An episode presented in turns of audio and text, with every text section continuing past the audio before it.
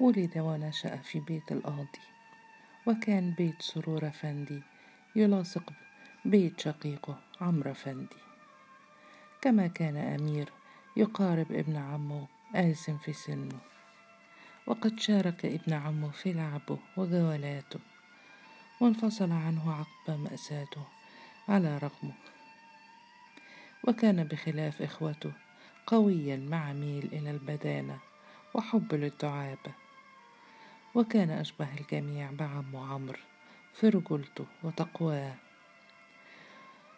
وقد عرف ثورة 1919 كأسطورة من المظاهرات والمعارك والقصص، فترعرع سعديا وطنيا مؤمنا، وحاول أن يقلد أخاه لبيب في تفوقه واجتهاده، فشق طريقه بنجاح ولكن دون أخيه بمراحل،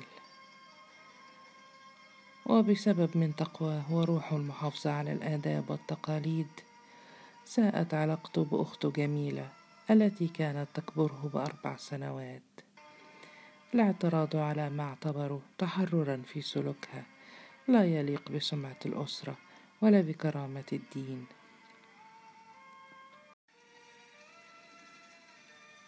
ولم يرى أحد من أسرته رأيه، فزادوا غضبه، حتى قال له أبوه: أنت متعصب أكثر من اللازم، فدعا الأمر لي.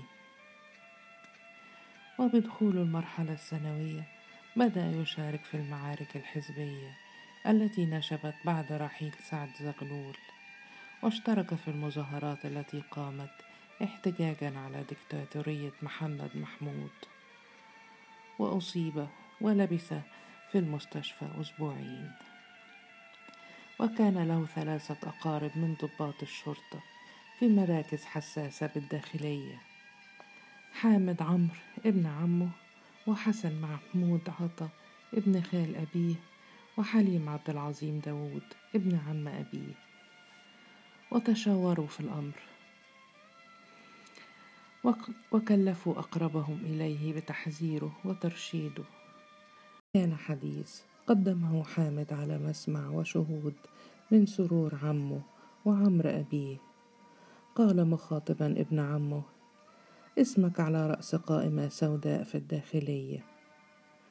فقال أمير ضاحكا، وكان الضحك عادته: لي الشرف. فأشار ابن عمه إلى أثر الجرح في صدغه وقال: ما كل مرة تسلم الجرة. وقال له أبوه: لا يتورعون عن فصلك من الكلية. وقال حامد: إني وفدي مثلك، ولكن لا بد من النصيحة. وكان الشاب لا يخفي احتقاره لآل عطا وآل داود، وكان يشعر بفتور عواطف أبيه نحوهما وتهكمه عند كل مناسبة بأصلهما.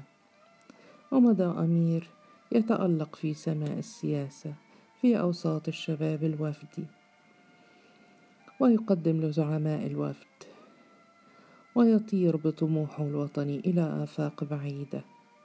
وحاول شقيقه لبيب، وكان وكيل نيابة في ذلك الوقت، أن يفرمل من اندفاعه، ولكنه قال له: قد عرفت سبيلي ولن أتراجع عنه.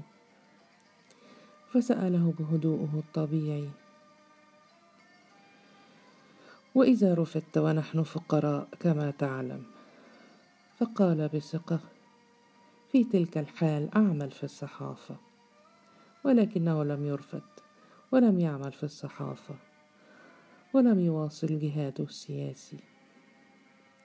ففي أوائل عهد إسماعيل صدقي، وفي طوفان المظاهرات والتي قامت احتجاجا على إلغاء دستور سنة 1923، أرضته رصاصة قتيلا في شارع محمد علي، وقد تولى رجال الأمن دفنه مع كثيرين حتى لا تهيأ جنازاتهم فرصة لقيام مظاهرات جديدة.